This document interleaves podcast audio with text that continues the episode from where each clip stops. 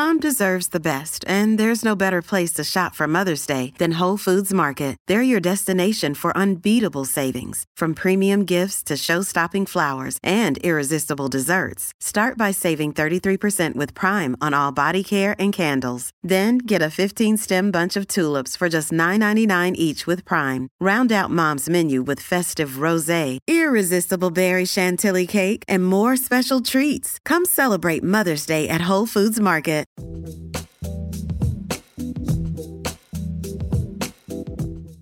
Hello and welcome to Scran, the podcast passionate about Scottish food and drink.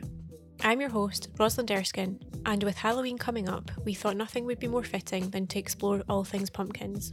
Coming up, I visit Arnprior Farm in Stirlingshire to hear about why a pumpkin patch is the most Instagrammable date night. When we first opened the pumpkins, it was all sort of families, and then as the years went on, we started to see a lot of people coming on dates and I think the likes of, you know, your Mr. Bones pumpkin patch over in LA, it's all about the dates and the Instagram pictures of, you know, boyfriend, girlfriend with their pumpkin and their dog. So it was actually really, it was quite a nice thing to develop Next, I visit Kilduff Farm in East Lothian to hear about ways to be sustainable with your pumpkins this year. You can eat Halloween varieties, and, and that's what we're trying to encourage people to do is actually not just buy them for carving, or if you're going to buy one purely for carving, then buy another one to make a big pot of soup or, um, or use your carving uh, leftovers to make a pot of soup. And finally, I wouldn't be getting fully into the Halloween spirit without making my very own pumpkin spice latte. And I've got some nutmeg going to add in the pumpkin and then stir.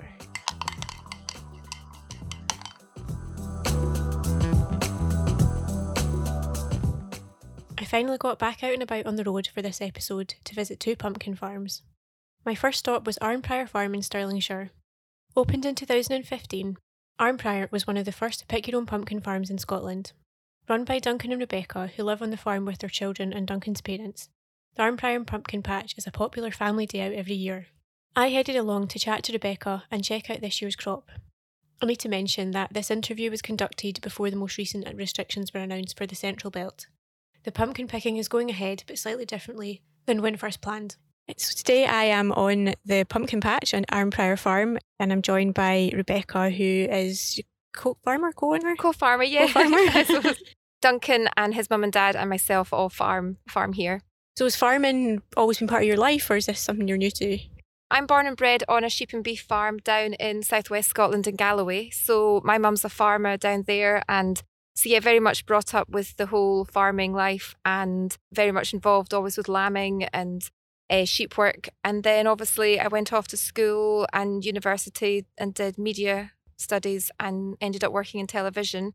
And then it wasn't until I had children that I started to sort of stopped doing TV work and then I became more hands on in the farm helping Duncan with sheep and well not so much cattle work but yeah more sheep work up here. Nice. So it's a bit of a change from the telly then. a wee bit of a change, yeah. It's actually been quite nice. It was the design department I worked with, so the art department in television. So I was a, a assistant prop buyer. So I was very much able to bring my sort of love of design into our diversifications when we started doing them up here. And you guys, correct me if I'm wrong, but you're one of the first, if not the first, to grow pumpkins. Is that right? Yeah, so we were the first actual pumpkin farm. Yeah, so there's a few pick your own farms in Scotland that had pumpkins sort of growing alongside their fruit their fruit picking. So yeah, so we were the first farm to sort of do um, just pumpkins. And how long ago was that now? Uh, so I was pregnant with my third child, Erin. So she was born 2015. I always have to count back. So yeah, so 2015 so we were yeah planting them and everything yes 2015 was our first year and we only grew 0.1 of an acre then. So i think we trialed 300 seeds back in 2015 and um, why do you think it's become so popular? Because it was a turnip in scotland which i mean i know they're a nightmare i know absolutely. everyone's had a cut finger as a child. So i think the whole pumpkin idea came from duncan sort of looking into diversify. Obviously, we have our sheep, we reduced our cattle numbers, and we still have arable. But the with our location in Arnprior, obviously with it being next to a really busy road, we felt we could do some sort of a diversification to invite people onto the farm. And pumpkins seemed to sort of tick all the boxes. I'd always had an idea that I'd love to do sunflowers or lavender, but I don't know if the Stirlingshire climate would really allow for something you know, like that. And pumpkins came up, you know, sort of on the checklist of things we could possibly try. And it just really sort of evolved from there. Um, we'd never visited a pumpkin farm ourselves. We have family across in America that have their sort of yearly pilgrimage to their pumpkin patch in Pennsylvania. So we'd always known they were a huge thing in, you know, in America, but never been to one in Scotland. And I thought it was something we just needed to to have a go at. And they quite hard to grow, or are they quite easy? I think probably for us being farmers, they're the hardest crop to grow from everything else we grow. The other things we grow in the farm are barley, wheat, oats, kale, turnips, and potatoes. But out of all those, t- pumpkins definitely are the one that really, every year there's a different problem. So the first year was actually probably our best year because it was a fantastic variety. It was called Dependable and it just grew so, so well. And then we've never been able to get that variety again, which is a shame. I don't know. That's the thing with seeds, they're not always available. So every year we sort of trial six different varieties just to see what works best with the climate. And this is us on our sixth year, and I, I honestly don't think we've cracked it still. I think every year is a trial and error. And the weather is another big factor that always throws in curveballs. And we've had great weather during lockdown. Has that been a good thing for the pumpkins or? So when we were planting them out, the weather was amazing. But when they were really needing a bit of dry weather, I think that would be back in sort of July, there seemed to be a bit of a a nasty bit of weather. So that didn't help in their favour. And we actually lost quite a lot of the young fruit. They just sort of turned to mush. So yeah, there was a little bit of problems back in July, but saying that we've allowed for waste, we always grow way more than we're going to probably sell because fruit being fruit and you know it just always can sort of not be the best. But yeah, it's been an okay year. I wouldn't say it's our best and it's not our worst. We're we're quite happy. And do you have a popular kind of variety of pumpkin? Because I've I was here last year and you had white ones, which I've never yeah, seen before. so actually, talking about successful years, white pumpkins. See if I could be a white pumpkin farmer this year would be the best.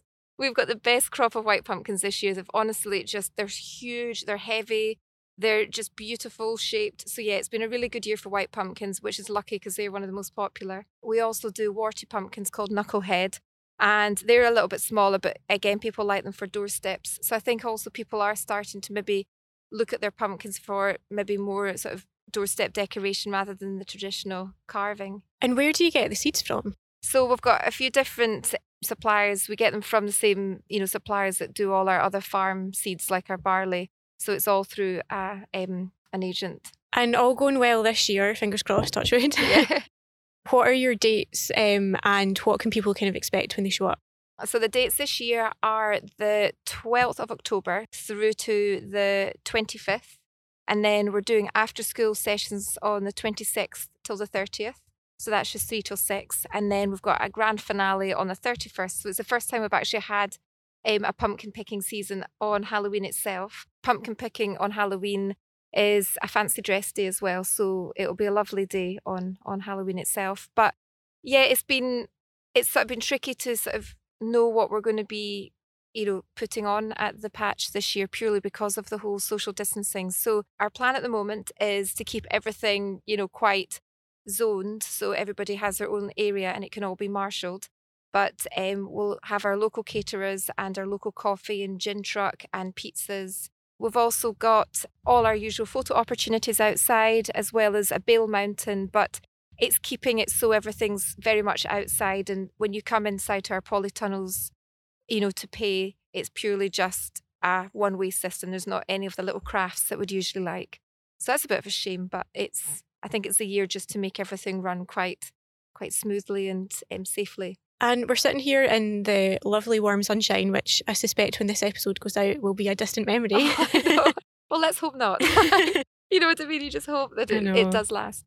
Um, but we're surrounded by your, I was going to say pumpkin pods, not pumpkin pods, your pods, uh, which you opened last year. Can you just tell me a little bit about them? Yes, yeah, so we've got four glamping pods. Uh, we opened, as you said, in October last year, and they are all sort of uh, all sleep five and are decorated individually. So that's when I said I bring my design sort of past into sort of my diversifications. So it was really good fun making each one quite individual, using as much Scottish sort of suppliers as possible. Like I'm very passionate about Scottish brands. Each pod itself also has its own private hot tub and they're all underfloor heated. So they're really cozy. So even in sort of winter months from like January, uh, December, January, February, they're really cozy. And then on the side of that, we have our indoor heated swimming pool, which is heated from our biomass boiler, which uh, we installed on the farm about seven years ago. So, so that's a sort of little add-on that the glamping podders can enjoy when they come and stay.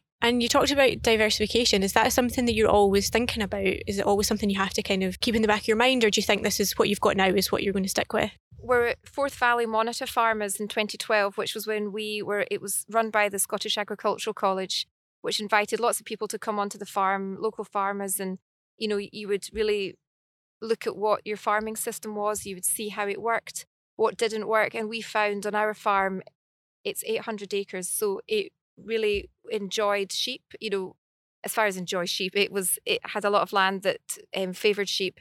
But as far as cattle um, on our farm, it just wasn't working for us. So we decided to sell all our cows, increase our sheep numbers, and then look into diversification. And pumpkins was the first one, and then obviously it um, evolved into our lambing experience, and then our pods and our pool. So I think sort of when things were starting to sort of be shaken up a little bit in agriculture, it do, it did make a lot of farmers look into what they had on their farm and how they could change things. And there are more and more farmers doing diversification, but I have to say where we're at right now, I'm quite happy at just you know keeping what we have.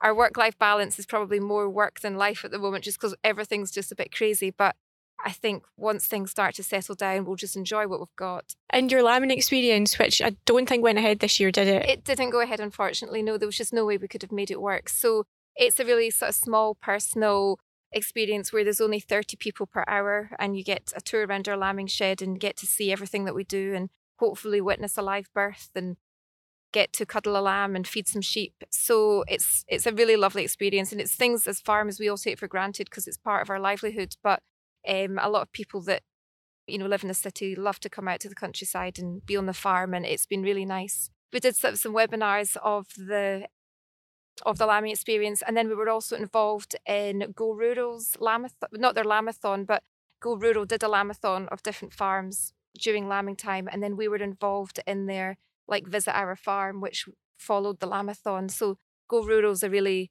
it's a fantastic sort of network of agritourism and it was a fantastic showcase of all the farms in Scotland of what they do on their farm, whether it be lambing, calving, milking. So that was quite good. Yeah, it's nice for people to get like a real insight because there's, you know, there's a obviously growing move, movement of like veganism and that kind of thing. Yeah. And, you know, you watch these things on Netflix and it's, you know, the, the over the top farming in America. Yeah. But actually, here, from everyone I've spoken to on the podcast, it's very, it's not like that at all. Like not it's, at all. I know it's the whole, the welfare of everyone's animals is everyone's, you know, it's it's the priority because, you know, if you if you've got happy animals on your farm, it's it's you know it makes everything so much better. Uh, it's a shame that there's maybe one farm per few thousand or or one farm per million. I really don't know any statistics, but I think when that one farm is shared on YouTube or Facebook or social media, it's it's a real kick in the teeth to farmers that care so much for you know for their life you know for their livestock. Yeah and lambs are so cute. And lambs are so cute.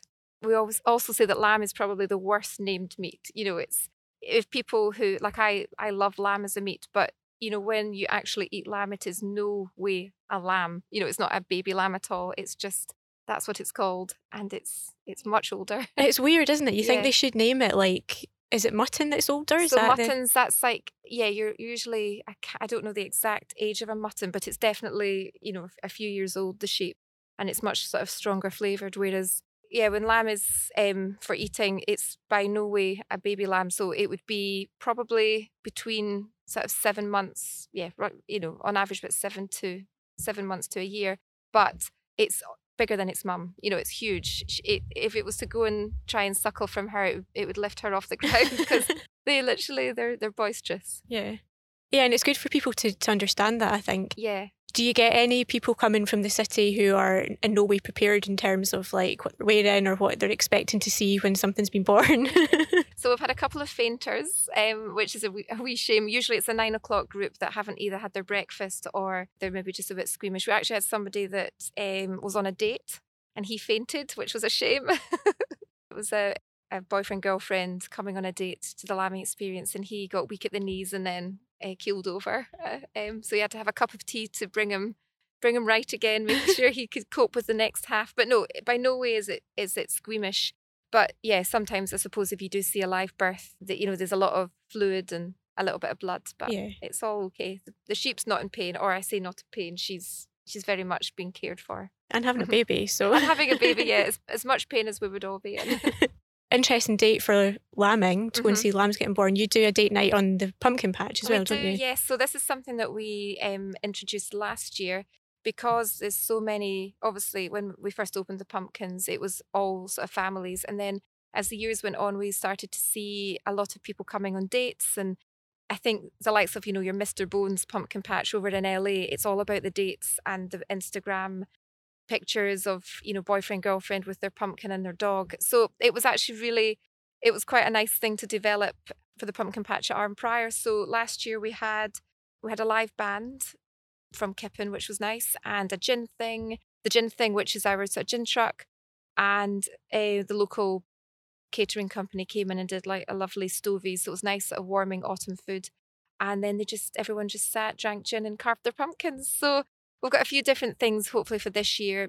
It's just finding something new every year, but we've got some little ideas of how, you know, some different opportunities for this year. And just finally, what do you do with any of the leftover pumpkins? Do you end up making tons of soup and get sick of it in the end? So we probably actually uh, embarrassingly, I never even carved a pumpkin last year. My poor children just I think they carved one back for a display in end of end of September, and then the time it came to Halloween, we hadn't even carved a pumpkin. How awful's that? So no, for me, I probably don't do any baking or cooking through the whole of October, but I'm very passionate about getting everyone that's buying our pumpkins to to cook or bake with them. Uh, so we quite often hand out recipe cards we had a chef, Martin Lute, last year. He actually comes and does our pizzas. He came and did a demonstration and did a lovely pumpkin risotto, which was absolutely delicious. So I'm going to try and get that recipe on recipe cards for this year and just hand them out to people, you know, when they're taking them home because I still can't believe how many people don't know that you can eat them or cook with them. really? You'd think it would be the like the given, but it's ama- amazing how many people ask. So yeah, I think soup's probably your most simplest thing, and it's always you know saying to people, you know, pumpkin is such a bland fruit. It's got a fantastic sort of consistency, but I think as far as you know, you know, when you make soup, you have so many more flavors you need to add to your soup. So ideally, if I had time, I'd love to make up little soup packs for people to take home. That's something I thought I would try and do for this year, but it's suddenly September and I'm not organised. we'll see. Well, thank you very much. Oh, thank you. Next, I visited Kilduff Farm in East Lothian. Owners Lucy and Russ talked to me about their decision to open in 2008 and their quest to reduce waste associated with Halloween and pumpkins. Last year, the dedicated culinary pumpkin patch was a huge hit, with nine different varieties successfully grown. This year, the team have trialled a further four varieties to carve and cook with, something Lucy and Russ are keen to promote to stop waste. Today I'm back on another pumpkin farm. I'm at Kilduff Farm, which is in East Lothian near North Berwick, with Lucy and Russ, the owners of the farm. Hi guys, how are you? Hi, nice to meet you. Hi, nice to meet you. So, can you just tell me a bit about the farm? Have you always been in farming? Is this a new thing or? Yes, uh, I've always farmed. I grew up on the farm. It was my grandfather's farm who bought it in 1963. And I have been farming here since 2000 under my grandfather and then took it on in 2010. What kind of farm is it out with pumpkins? It's a arable farm in East Lothian, so we grow wheat, oats, and beans predominantly, and now diversified into pumpkins. And what was it? What was it that made you go into pumpkins? Well, we decided we wanted a diversification where our children could get more involved. Being an arable farm, the machinery is quite large and they can sit on a tractor, but there's not a lot that they can do. So we wanted them to be able to get hands on and growing something on the farm. When did you go into it? Was it 2010 or that's just when you took over? Eh, no, that's when I took over. Pumpkins, we started growing four years ago. This is our first year we opened just to friends and family, did a small patch, and then we opened to the public uh, three years ago. So this is our third year of doing pick your own and colour and culinary pumpkin. So, what kind of varieties. You mentioned culinary pumpkins. Are they slightly different to normal pumpkins or? Very early on, we realised that people didn't really know how to cook with pumpkins, um, and lots of people didn't know you could actually eat pumpkins. So we decided that we would try to encourage uh, to reduce waste. There's a huge amount of waste associated with pumpkins. We thought we decided that we would try to grow some specific culinary varieties to promote that pumpkins are, are great to eat as well. So that's really the reason that we started on culinary pumpkins and are are promoting sort of recipes and and cooking with them. So did you did you start with just normal pumpkins and move into culinary pumpkins, or has it always been a kind of mix of both? We started with uh, what we call Halloween pumpkins, so the big orange things that you see in supermarkets and and and people carve for Halloween. And then and we did grow a few different varieties in our first couple of years, but last year we really um, invested time in working out uh, varieties, what to grow, and we started growing. I think this year we've got 11 or we tried 11 varieties and we have um, nine that have been successful of the culinary varieties. And so, can you cook and eat the Halloween orange ones, or are they just not very. All pumpkins are edible and every part of a pumpkin is edible um, except for the stalk but the larger halloween varieties are just basically big uh, bowls of water so they're not as tasty they're not as sweet they don't last as long so the culinary varieties are are developed for their texture and taste. So they're much tastier but yeah you can you can eat halloween varieties and and that's what we're trying to encourage people to do is actually not just buy them for carving or if you're going to buy one purely for carving then buy another one to make a big pot of soup or um, or use your carving uh, leftovers to make a pot of soup. With a lot of seasoning. Yeah needs, yeah it needs a bit of seasoning but pumpkins carry flavor so it's that's perfect you can use lots of spices and herbs and, and to make them really, really tasty. So we're in 2020. It's gone a bit crazy. are you still having people to come and pick your own this year? Yes, we are. We didn't know quite how it was going to affect us in the last week. It's been a bit of a, uh, stress on the brain, but we've got through it. And yeah, we're still able to go ahead. We're going to do pick your own. Uh, we've had to reduce our offerings to the client, uh, but we are still going ahead with pick your own. And is is that kicking off quite soon, or is it sort of towards Halloween? Uh, we start next Friday, so the sixteenth is our first uh, date, uh, and then we run through to Halloween. Unfortunately, because of COVID restrictions, we've had to we've sold tickets this year for the first time, and we've reduced our numbers, so we are sold out of their our picking sessions. Um, but fingers crossed for next year that we'll be able to offer uh, be back up and running at full speed.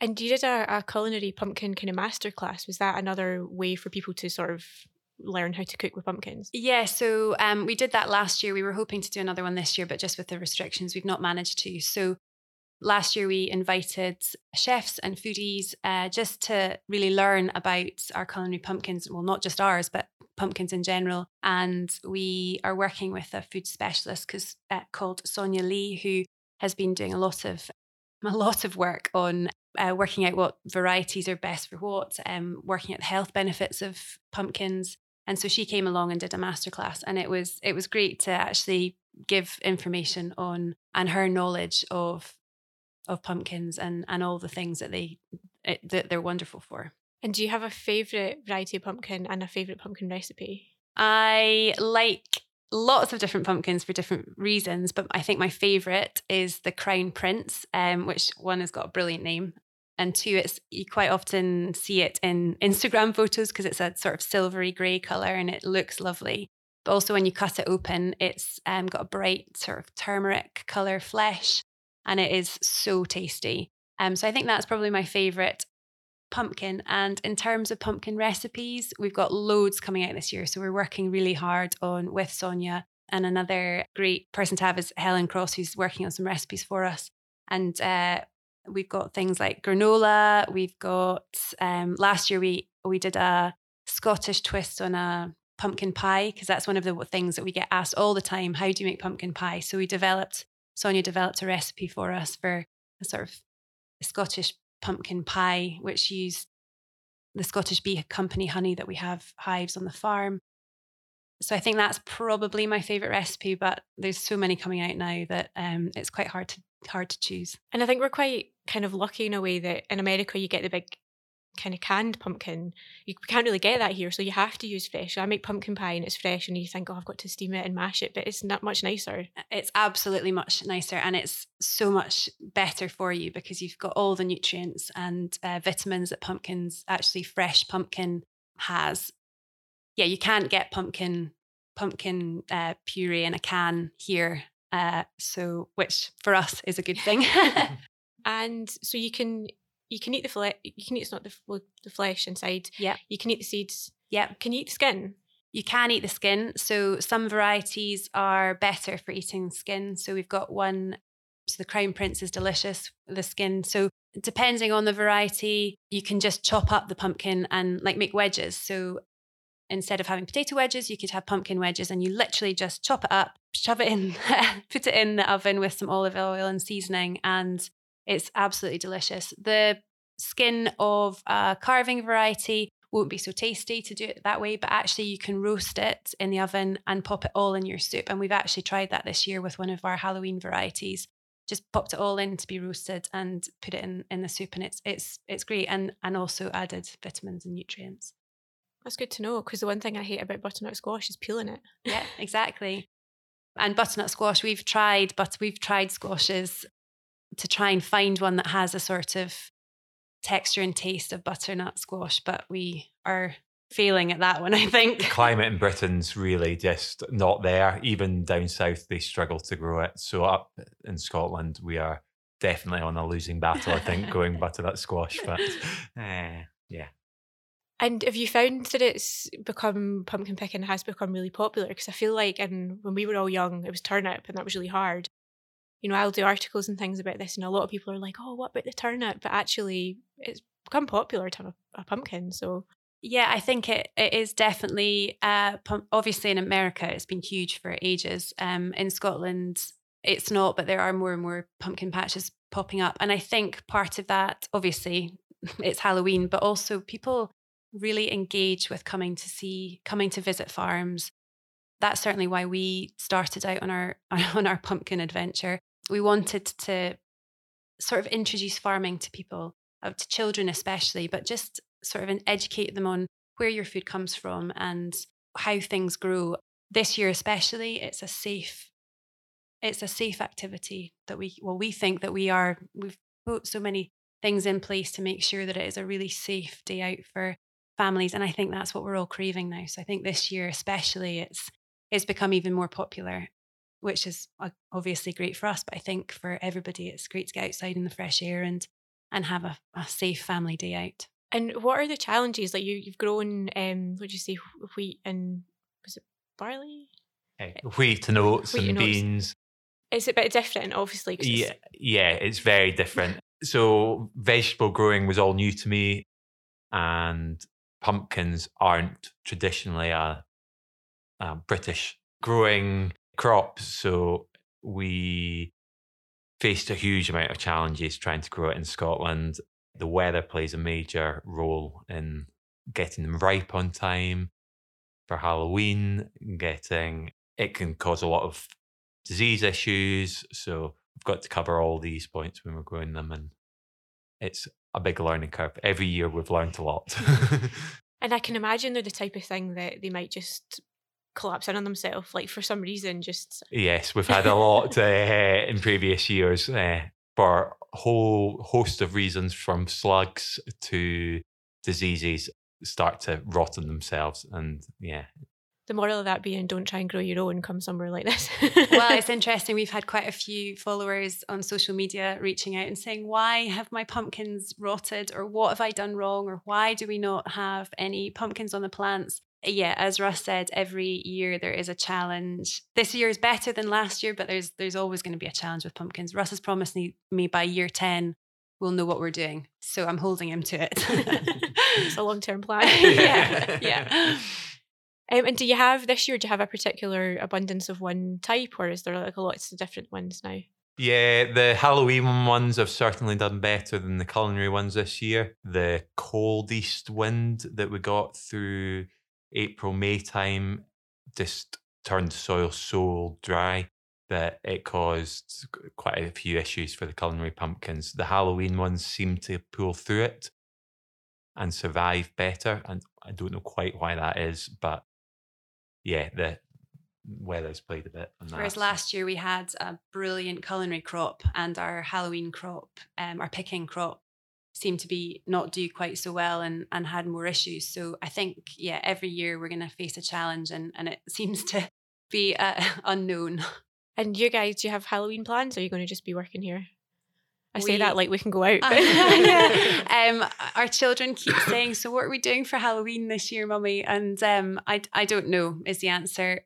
It will probably be just us. We close obviously on Halloween, so it might be a case of we go to the patch on our own and um, have a sausage sizzle and and uh, just spend some time together. Although they're involved, they and love being involved. Halloween for us is usually the guising side is usually a sort of last minute thing. So we might dress up and go down to the patch, just the, just the five of us. That sounds good. Well, um, thank you very much. And uh, is is there anything you guys want to add, or that kind of covered it? Uh, no, just thanks for coming and and use your pumpkins, cook with your pumpkins. We really want to reduce waste um, and get people sort of on our pumpkin revolution of cooking, taking them from the patch to the plate. So, yeah, please pick up a pumpkin to eat as well as carve this year. Yeah, thank you very Thanks. much. Thank you. Finally, we couldn't talk pumpkins and autumn without chatting about some people's favourite seasonal drink, the pumpkin spice latte. While these are now available in Starbucks and with many independents creating their own versions, I got creative and tried making one of my own at home. I'm back in my kitchen, and instead of shaking up some cocktails, this week I'm going to attempt to make a pumpkin spice latte. These have been flying out of Starbucks stores since they launched in the early noughties and are a highlight of the autumn for many people. I know some independent coffee shops near me have their own versions, such as Serenity Now on Great Western Road. Now, I really need to admit something. I'm not a massive fan of the Starbucks one, and every year I think I'll try it again just to see, but every year it's far too sweet for me. If you're an independent cafe out there and your pumpkin spice latte is the best, then please let me know on Twitter because it's definitely something that I want to get into, and in theory I think looks good, but actually in execution it's way too sweet. Anyway, because of this, because I'm a, a fan of all things autumn and pumpkins, as you can tell from this podcast, uh, this has led me on to making me want to try my own at home so that I can control the amount of sugar. I've got a recipe from Tesco, which is currently on the Scotsman Food and Drink site, so if you go in there and search for pumpkins, you will see that along with lots of other interesting articles, such as uh, how not to waste your pumpkin. So I'm going to make this just now and talk you through the process.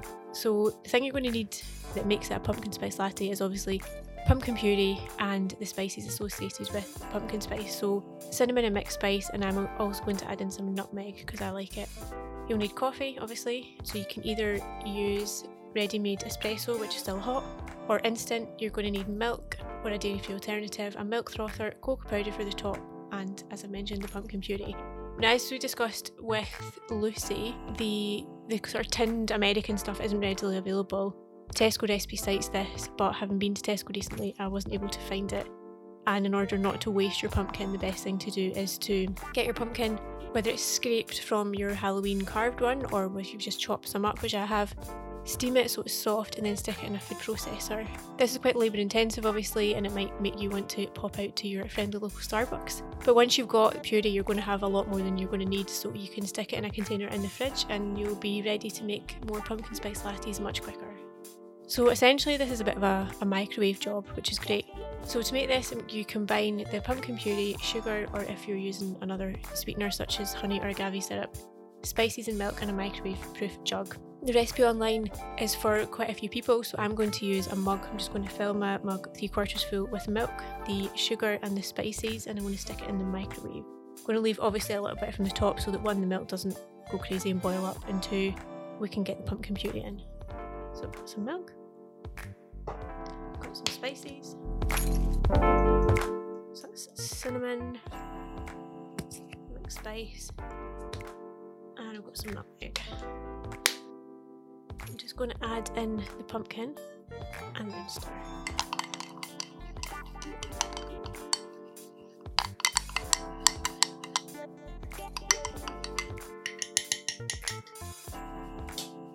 And then I'm going to microwave.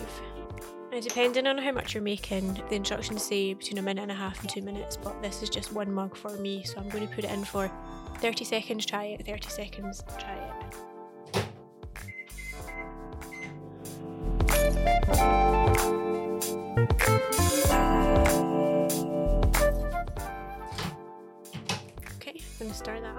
Obviously, if you don't want to use a microwave or you don't have a microwave, you can do this on the hob.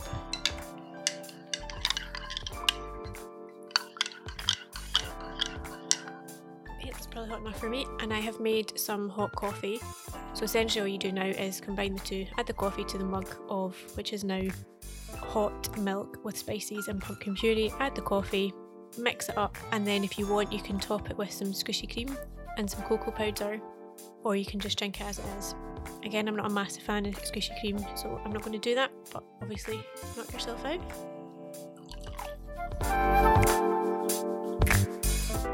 And there you have your own pumpkin spice latte at home. Cheers.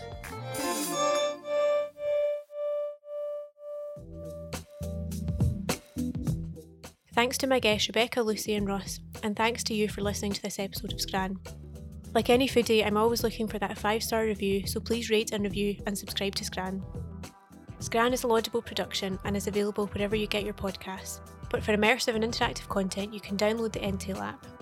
Scran is presented and co produced by me, Rosalind Erskine, and co produced, edited, and mixed by Morgan McIntyre.